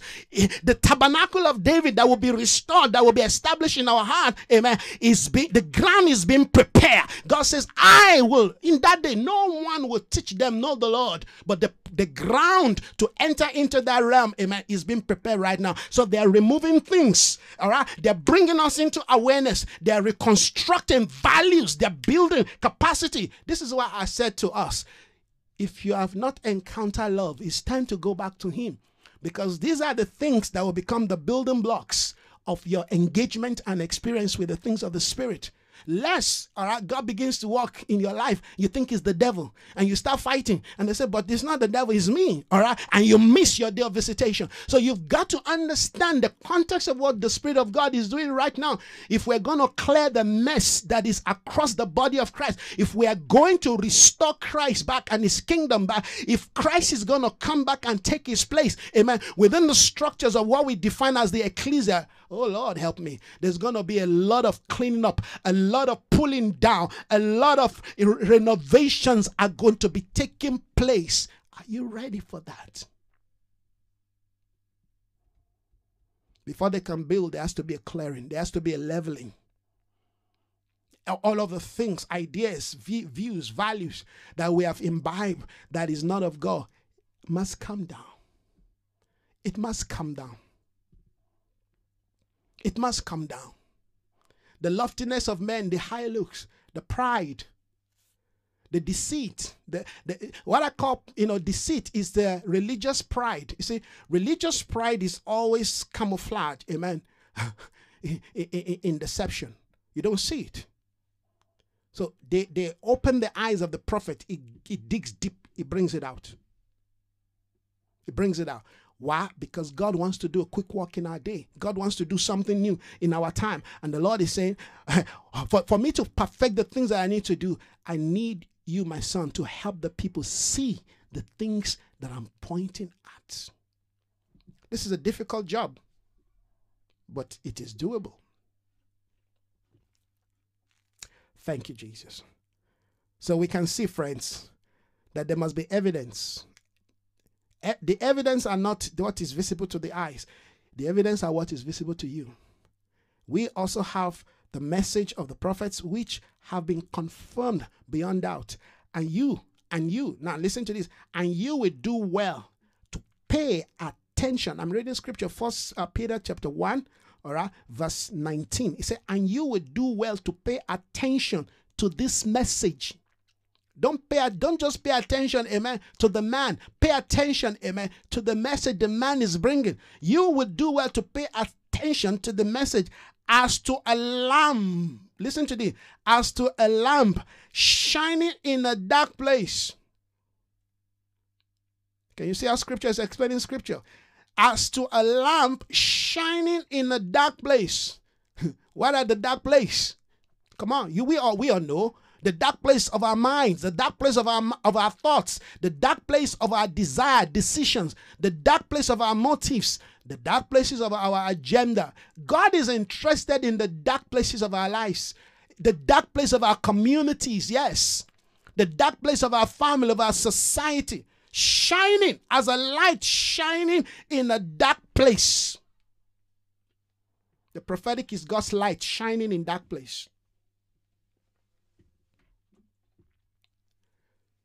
The prophetic, amen, is the light of God shining in the dark places. You know, dark places are secret places.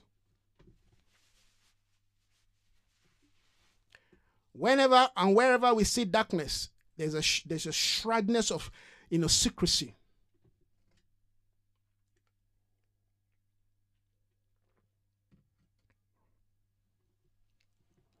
As a light shining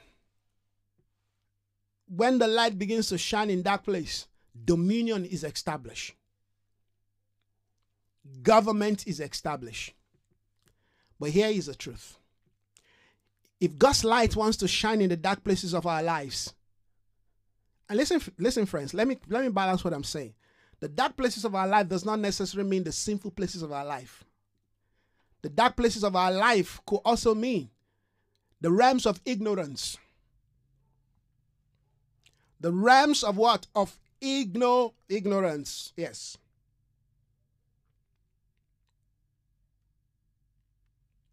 Places that we have refused to allow God, amen, to direct us to see. He said, You must pay attention. You know, there are things in our life that we don't pay attention to. I am one by the grace of God that I like to pay attention. I like to pay attention to things and to people around me. And that has helped me. When we are not quick to pay attention, particularly to, to things that we will not naturally accept as things we need to give attention to. Have you noticed that most time we find ourselves regretting? Something looks okay looks nice but you never really pay close attention to play to pay close attention means to see beyond what you're seeing to have the second eyes look beyond the things that you're not seeing you see joshua paid attention to what the gibeonites brought but they came in deception. He listened to them. The Bible says he sampled the things they brought. When you pay attention, it means that you are exercising, if you will, a degree, amen, of discernment. You pay attention, you look at things around you. It doesn't have to be, if you will, some spiritual things. They could even be nature. You know, things that you will not even bother about. It's important that we create, amen, a lifestyle of paying attention. You know, you can listen to people and still not hear them. You can be listening to people and still not be hearing what they're talking about because we pay attention to what people are saying, but we don't pay attention to the heart, to the mind, to the motive behind what they are saying. Any true prophet understand that you don't just listen to people speaking. I don't just read what people are talking about or posting or writing. No, I try to catch the heart, the spirit, the motive behind what they are talking about because that is the real thing that they are saying. He said, you, you, you will do well when you pay close attention to this message. You cannot pay attention if you don't have a sense of honor, respect, and value for the things of God. You see, you pay attention to what you value. Imagine your boss is speaking to you, all right? And you're busy around looking around, you won't want to do that because you would that will be tantamount to what? To disrespect. Yes. So you pay close attention, even if the things that he's saying doesn't warrant that you know uh, degree of attention, but you want the boss to know that you are paying attention. You nod your head, yes, yes, all of that. You see, because you are aware of his position. When we become aware of the place and the value of God in our life, ah, we will pay not just not just attention, close attention. My son, give attention to the words of your father. Until you pay attention to the things of God, you start paying attention to the things of the Spirit, the Father will not reveal to you greater things because the Lord knows those who honor His word. The point is, when you start paying attention to this prophetic, you know, message, the Lord start opening your spirit. The Lord start expanding your understanding. They know that you're not just here for the taking. They know that you want something to change your life, to change your motive, to change your desire. You want something that will make you a better person for his own glory. Listen, you're not looking for a better you. You're looking for amen, the, the, the, the you that was never revealed through the light. That's the you that you're looking for. The better you, amen, is the is the is the realm of life that Christ's light shines upon and expose. When we run to the light, we become better humans. When we hide from the light, we become instrument in the hand of the enemy. I discovered years ago that running from the light only destroy me the more. So I rather run to the light, even in my sin. If I'm in sin, I run to the light. Because you, you, you rather fall in the hand of God than to be hiding from Him. Hiding from Him only empowers the devil to gain more ground over your life, over your mind, over your thoughts.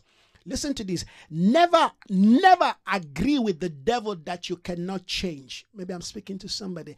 Never allow the enemy to tell you that you cannot change. Listen to this. Of course, you cannot change yourself, but I know a God that can change you. And this speaks deep into the message that we're looking about, we're looking into because there are people who have handled the messages of God, who have handled the things of God, but they have not submitted them, submitted themselves to the process of change. They've not submitted themselves to the process of change. So they romance the things of God, but they are not ready to marry the things of God. They love the idea of the things of God, but they're not ready to commit themselves to the things of God. They desire the things of God, but that's where it stops. A desire that is not implemented would die, all right, in the realm of just fantasy. But desire is very powerful. But if that desire is not given a voice, it will die in the realm of fantasy. So let's let's let's let's let's understand what the Lord, Amen, is sharing with us. These are powerful spiritual nuggets, powerful spiritual nuggets that will allow us, that will assist us, Amen, to begin to, you know, see the heart of God, the mind of God, and of course, yield to us his, his, his intentions, his, his program, and his desire for us. And I just feel like, all right, I need to start to round up this morning. Uh, um, yes, I think I need to begin to round up. So we, we, we've dealt with something, amen. We are all called, we are all called, we are all called and saved, amen. Not by our own works, but by his own purpose, amen. And by the grace that he's granted us in Jesus Christ before time began. And I remember sharing on that powerful concept that when you live in time, listen to this, when, as a believer, when you live in time, you live in the manifestation of something. And most time might be judgment. So you don't want to live in time. What do I mean by this? Somebody may say, well, what do you mean by not living in time, living in eternity? Basically, what that means is you, you must live by the Spirit. When you live by the Spirit, you don't live in time. So your judgment, amen, is always by the Spirit. The Bible says, henceforth, we know no man after the flesh. In other words, you don't see people based on what you see in time and space. You've got to, if I must understand who, you know, Mervyn September is, I must understand him in the spirit. I must know him in the spirit. When I understand him in the spirit, I'm able to relate and connect with him in the spirit. So time, amen, does not become the judge of our relationship. You see, why many people, amen, really uh, uh, uh, get to lose out of what God, amen, has given to them or some relationship God has committed into is because they judge that thing based on time. Time means now. But the Bible says now faith is. Where times where time stop is where faith began, begins. Now faith is the substance of things we hope for, the evidence of the things we do not see. By it, we understood that the elders, come on, when you begin to live life outside of time, you see, when you live life outside of outside outside of time, you begin to appreciate the power of prayer, right? because prayer is always about dealing with things you don't see. prayer is always dealing about dealing with things, amen, that you have not seen. You so you're living, hallelujah, within the reality of of of eternity. But like I said, eternity doesn't mean forever. Eternity means the heart of God, the mind of God, the ways of God, the will of God. And when you begin to connect from that realm of eternity, guess what? You begin to speak into things that will shift the environment of your time. That's why I can pray and that's why I can prophesy and can say, Father, thank you for what you're doing across the land, across the nation. Thank you for what you're doing in the life of my brother Bakiso. Thank you for what you're doing in the life of my dear sister Nkumisa. Thank you for what you're doing in the life of my dear sister uh, uh, Dione. And thank you for what you're doing. Thank you for your building. Thank you for building your, your purpose in them. Thank you. Now, as I begin to interact with the eternity that is designed, amen, for your life, as I begin to interact with that, amen, I begin to bring the kingdom of God down into your space, into your life. That's why the power of prayer, hallelujah, can change anybody. People you've never met before, people you don't know. When you begin to interact in the spirit, hallelujah, that connects with that person, you begin to shift them, you begin to change them, you begin to, hallelujah, imprint the values of heaven. Remember what they said to, you know, to Saul of Tarsus, get up, go to a, a, a place called Straight in, in, in, in, you know, in the city. You will find a man, all right, and yes, he's going to tell you the things you need to do. Begin to show you things that defines your life. That is that's the heart of the prophetic there. It's important that we understand these things. When we understand these things, our values of life changes. You're no longer boggled and captured and imprisoned in time. I, I, I, I said this some time ago. Paul was in the prison, but his influence in the prison was transforming the church across the land.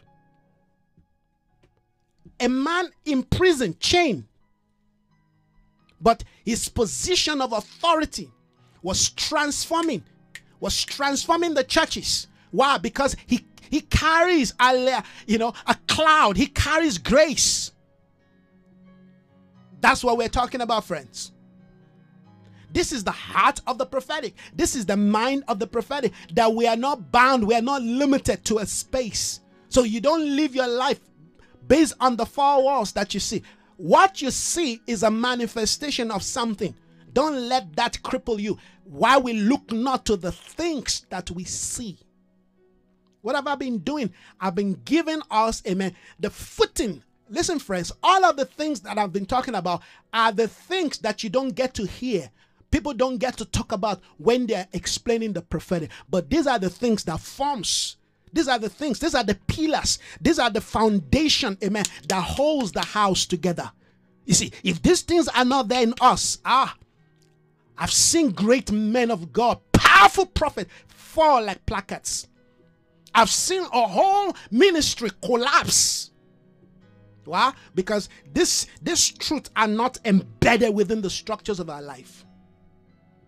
So we, we are not into you know just the surface. We're not into into the fruit. We're into first into the roots. Come on, friends. I say we're first into what the root. The root would always define the fruit. The root, as long as there's a root, it's only a matter of time. There will be a bearing forth. Bible says, "By their fruit we shall know them." The fruit that is connected to the right root will always bring forth the right fruits. But the fruit, amen, that is that is not well sourced, well connected to Christ, the roots. The Bible says Christ is the is the rock, is the foundation. If our life is not connected, remember I made a statement. I don't know when I made the statement. Maybe sometimes this week. I said we we know Christ in measure and Christ, amen, are in dimensions. Christ are in dimensions. Christ are in dimensions. The dimensions of Christ in our life will speak into the measure that we will produce of Christ. Let me round up with that chart again because that chart is important. Love, holiness, and sovereignty. These are not messages, these are character values. Love, holiness, and sovereignty, they are not message. They are the character.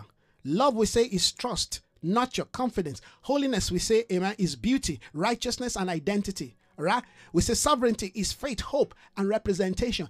These are not messages you preach. These are, amen, the, the values that must construct, that must redefine your life, my life. When these three cords Holiness means, amen, and it's the center. Holiness means wholeness. Wholeness is identity, is righteousness, is beauty. The greatest problem of man, or let me say, the, one of the greatest problem of man, amen, is insecurity, low self-esteem. When you understand who you are in Christ and you understand who Christ is in you, you begin to reflect beauty, righteousness, and identity. Is identity, amen, the right sense of identity that gives us the courage to become prophetic. You see, as I speak right now, somebody say, "Oh, this guy, you know, he's speaking with, you know, uh, maybe somebody will say speaking with arrogance." Well, the reason why somebody would say speaking as, as arrogant is because that person have a low self-esteem regarding the things of the spirit. Because one of the core nature of the prophetic is boldness. And when a prophet speaks from a position of boldness if you don't understand the nature and the character eh, of the prophetic you will basically say is this guy's arrogant? Now my arrogance is not like i'm saying by tomorrow your million is going to come. Now that is arrogance. And that is carnal. You will never hear me say such a thing. But i will tell you love, righteousness, love, holiness, and sovereignty are the core dimensions, amen, that that defines your love, that defines your life. Now, if you if you say that is arrogant, I'll say thank you. That's a good arrogance because I know without this, you're going nowhere.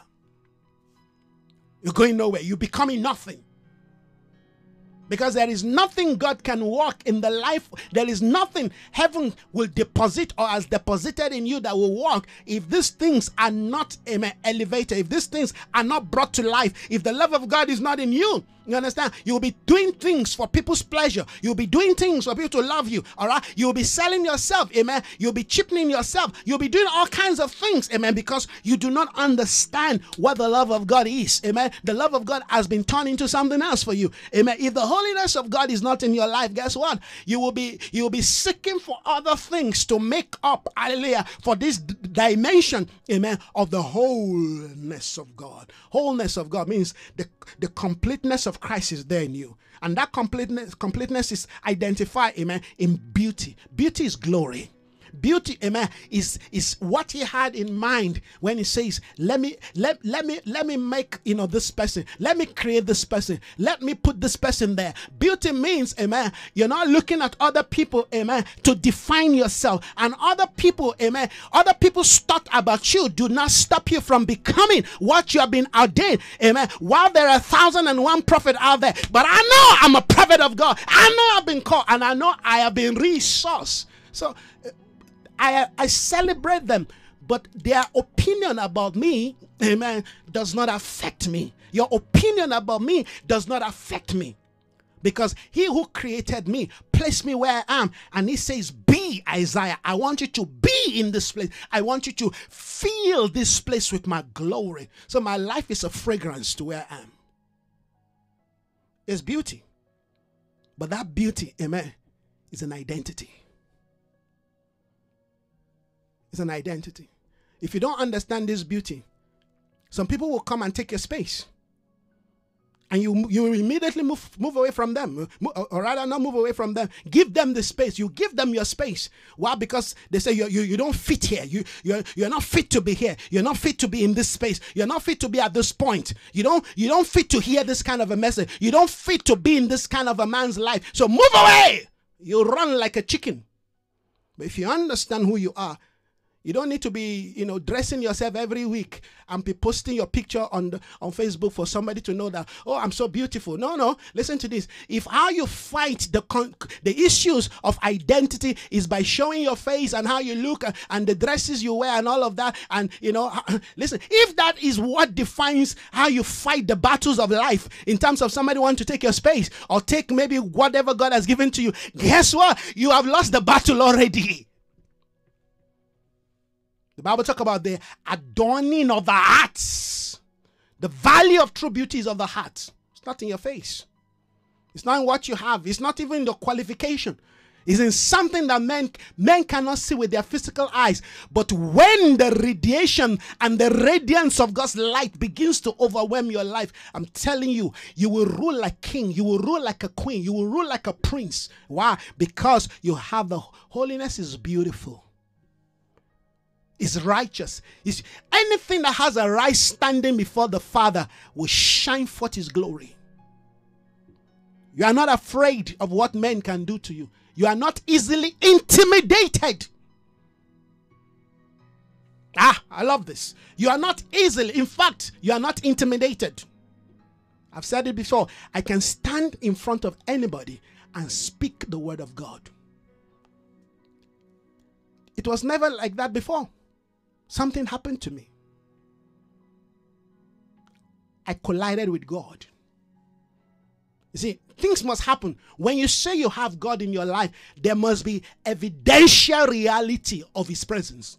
Don't just tell me I've got God in my life, but we can't see it. the Bible said the pure in heart will see God.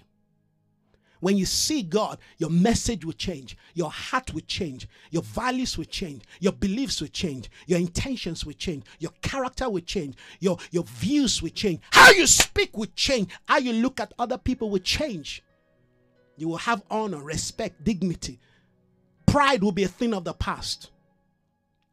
No matter where you are, what you have, when you collide with God, people can people can step into your space and you allow them to be and you are never afraid or you're never intimidated by who is there Have you seen how people, you know, get jilty when they start walking in a place where other people know better than them?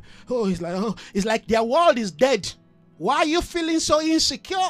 If if you don't know, why don't you just learn from that person and stop doing everything because you feel insecure? Insecurity has robbed so many of their prophetic position, of their grace and gifting, and of their ability, amen, to you know to, to give into society. If you see a beautiful person, you don't need to start making yourself more beautiful to think you're going to account. No, no. You've got to work on something on the inside that is not there. Listen to this physical attraction will never last, it's for a moment. Have you noticed men? When they get attracted to a beautiful woman, all right, Tomorrow, when they see another woman that is more beautiful, they leave that person, they get attracted to the more beautiful. Next tomorrow, they see somebody more beautiful. Yes, that is when the things of God, we don't get attracted to physicality. We get attracted to, amen, to the dimension of eternal eternality. We get attracted, amen, to the values. You see, Jesus Christ is the most beautiful of them all. But what, what is the reflection of the beauty of Christ? They are the values that define who he is not how he looks. There are people give you the description of how Jesus look. Oh, I saw. if you allow Hollywood to deceive you of how Jesus look, you have a wrong expectation. If you ever get to be attracted to the beauty of Jesus, then you're telling me that you're getting attracted, amen, to his nature, to his character, to his values. Yes. You cannot get attracted to, you know, a white robe, a white Jesus with a robe flowing down with the white hair or with the golden hair. I mean, will that be will that be what is attracting you to Jesus? Hmm? A street made of gold, heaven, and all its structure? Is that what is motivating you to want to go to heaven? To live in a mansion? Come on, friends. We don't even understand. We can't even begin to comprehend when the Bible talk about, you know, the beauty of heaven and the and the and the and the mansion and know, excuse me. Wow, God must have something else in mind that we are not picking up. Because it cannot be to just be able to sleep, amen, in a nice bed in heaven, in a street made of gold or glass that you can see everything transparent. I mean, what's what what even privacy do you have? You know that in heaven there's no privacy because everything is is like crystal clear, it's gold, it's shiny. You know, we have a total total different value system and belief system regarding the things of the spirit. So if if you cannot comprehend the things of the spirit. then you need to go back to kindergarten, spiritual kindergarten. What attracts people into my life is because of the spiritual beauty they see. What attracts me to people is because of the spiritual beauty I see in them, male or female. I'm attracted to the beauty in the life of people. Just as I know people are attracted to the beauty of God in Malahala life. Wherever you are, if you carry the expression of Christ, I, I will chase you to the whole because I'm attracted to that beauty. That's me. I would, I will never leave you. Even if you don't want me, I will pursue you because I see Christ in you. And I know it's the same thing. That is the value of the kingdom. Nobody gets to be attracted to material things, earthly things, worldly things. The Bible says they are passing away, they are passe. Worldly things are passe, they are passing away. They don't last, including the beauty including age. That's why you see young people, after a while, they begin to age. The wrinkles begin to show. Then the man can't stand properly again. They start bending. yes, at some point he can preach all over the place. But guess what? He got to age. He, he begins to age. He can't even stand to preach. Now he has to sit down preach. Yeah, you know, all of those things. We have to factor eternity within the structures of our life. So we are not shortchanged by temporal things. Love, holiness. Where there is true love, there is holiness there. Love, the love of God never takes advantage of people. Because the love of God is holy. Where you understand the sovereignty of God, you know under you know that you're under divine rule. The rule of God. That, that is what it means. The sovereignty of God means you're under his divine rule. You're under his divine government. In other words, you no longer belong to yourself. You only do what he says. You respond to his desire. You go where he leads you. And where he rejects, you don't want to be there. Places he, he disallow, you don't want to find yourself there. Yes, this is the divine sovereignty. The Spirit of the Lord will rest on him. That's the governing order of the prophetic. The Spirit of the Lord will rest on him. When that Spirit rests on you, every other thing must follow suit. Talk about wisdom, talk about knowledge, understanding, counsel, power, fear of God. All of that, they fall under what? The sovereignty of God. If you have not brought yourself under God's sovereignty, don't even begin to talk about wisdom because you're not going to get it. Don't even begin to seek, amen, you know, for, you know, the fear of God because you only fear God, amen, when it suits you. You only respond to God. You only, amen, respond to God when He suits you. But when you come under sovereignty, it's called sacrifice. In death or life, let His will be done in my life. He didn't call us to that. He Himself showed us that. He has come, amen, to fulfill the will of his father. He hung on the cross. He died on the cross. It's a pattern. He left us an example that we may follow his footsteps. This is the heart of the prophetic. Before we talk about some depth and revelation and God knows what, all of that are inclusive in the nature, in the structure of a being called Christ. When we understand this, when you understand the things that I've talked about, there is no revelation that is given to you that you will not pick it. And there is nothing that somebody will be talking about that you will not be that you will not be able to accurately, accurately, amen, judge it. And I hope you understand that the word judgment is a positive word. It's not negative.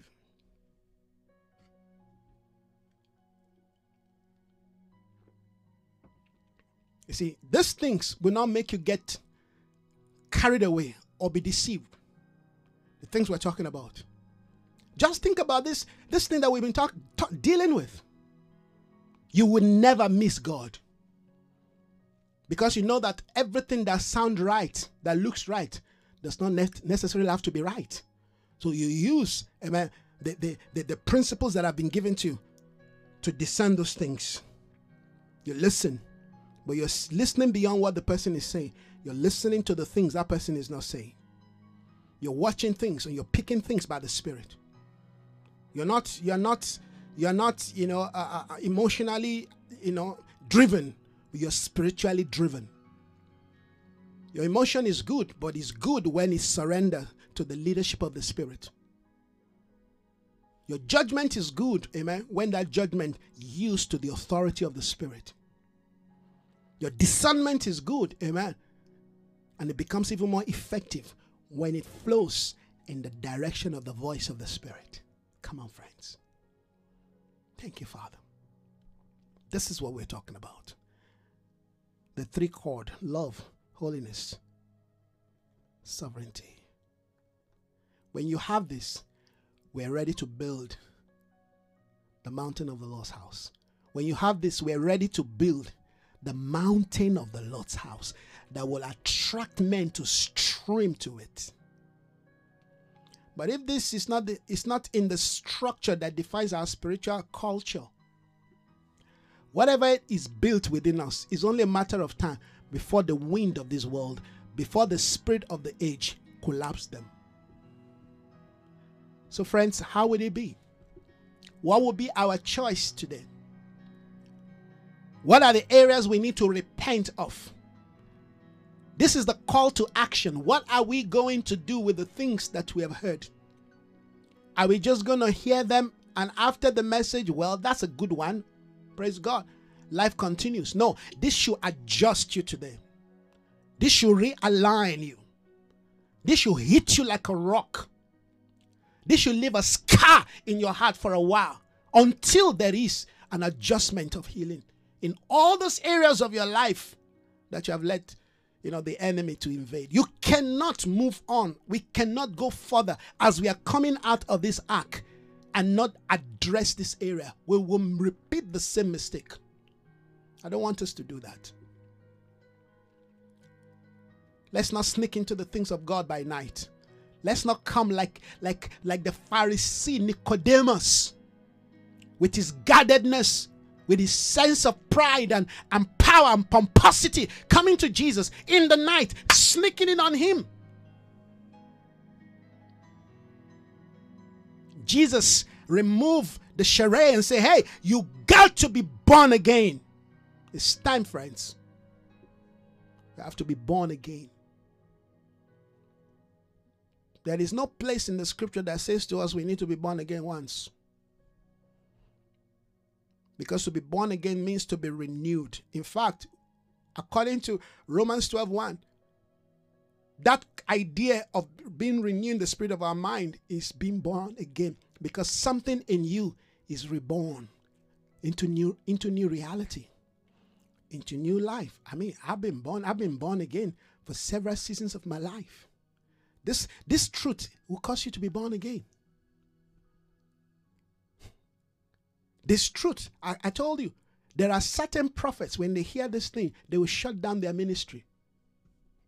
Close it down. Because that thing was built on a presumption.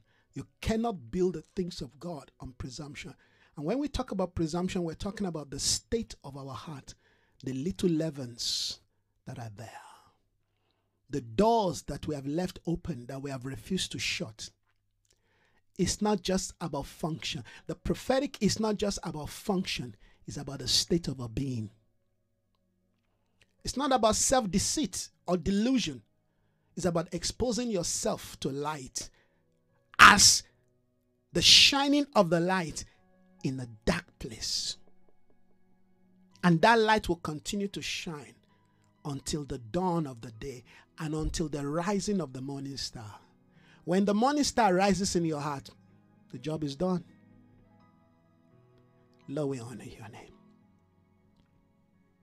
Once again, you have not disappointed us with the richness of the declaration. Thank you. I am personally grateful to be a vessel, to be an instrument to bring the life, the authority of this word. In you, there is no deceit. In you, there are no lies. We can't pretend around you. No. I thank you, Father. Thank you for the life of my brethren. Thank you, Father, for many out there from different part of the world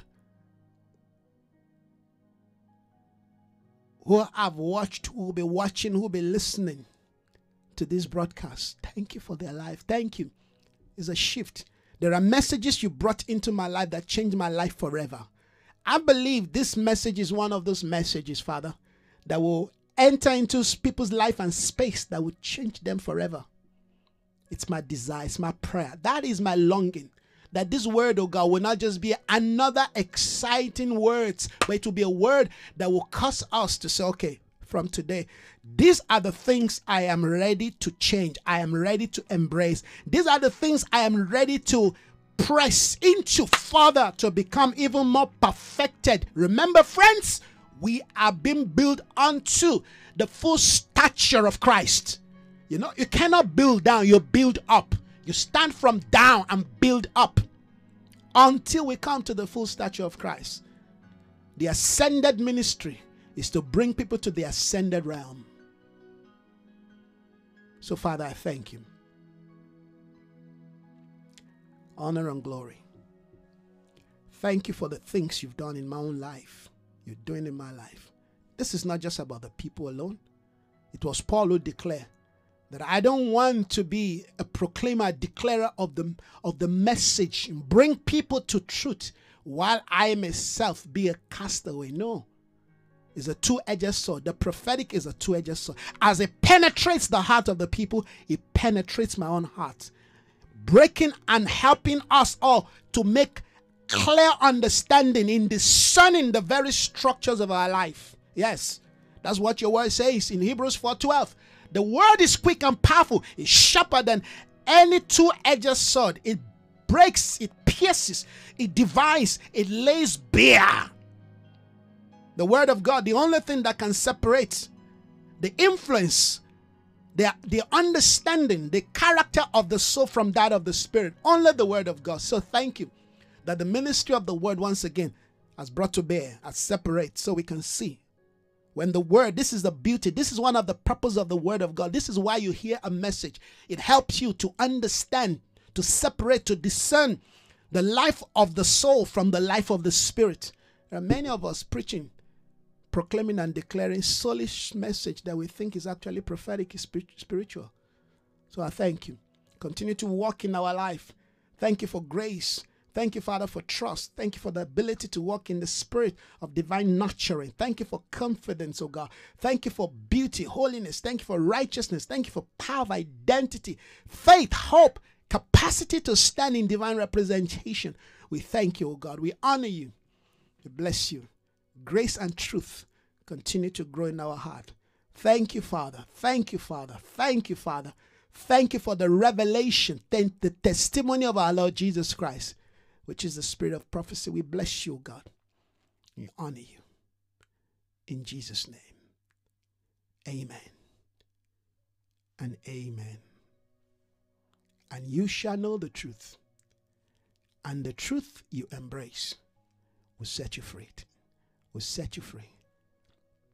I want to thank everyone once again this afternoon, this morning, for joining us, for connecting with me Thank you for being part of this live broadcast, this life transforming word. I want to believe somehow that you have opened your hearts and you've allowed God's word to judge your heart so you will not be condemned with the world. Let's continue. Please share this message with your friends, with your loved ones. Yes, let them feel the, the, the, the, severity of God. Let them feel the authority, the power of God. Let them feel, amen, the comings of God in this new day. We're coming out of the ark and we're coming to meet with Him. He's ready to meet with us. And we're not going to turn back. We are not going to turn back. No matter the storm, no matter the wind, the fire, hallelujah, we're not turning back. We're coming to Him. We want to be one with Him. We want to be one with Him because that is what is going to change the world. It's not more of the knowledge we carry. No, when a people encounter God, they can transform their world. This is what we are looking for. So thank you once again, everyone. I appreciate and may your connection. May the Lord continue to bless you, encourage you in, in standing for Him. May you continue to be a disciple of Christ May you continue to, you know, give him your ears to hear and your heart, amen, to respond to truth. May his will continue to prosper in your life. May you become a vessel that will light up your space and environment for his glory. Once again, thank you everyone for joining. I appreciate your connection uh, this morning, this afternoon, uh, this yes, this afternoon by God's grace, we will be uh, uh meeting in the 5:30 with our interactive um, session on the spirit of the age. If you can make it, you'll be more than welcome, please, to join us. Thank you, everyone. God bless you. Enjoy the rest of your day. Bye bye.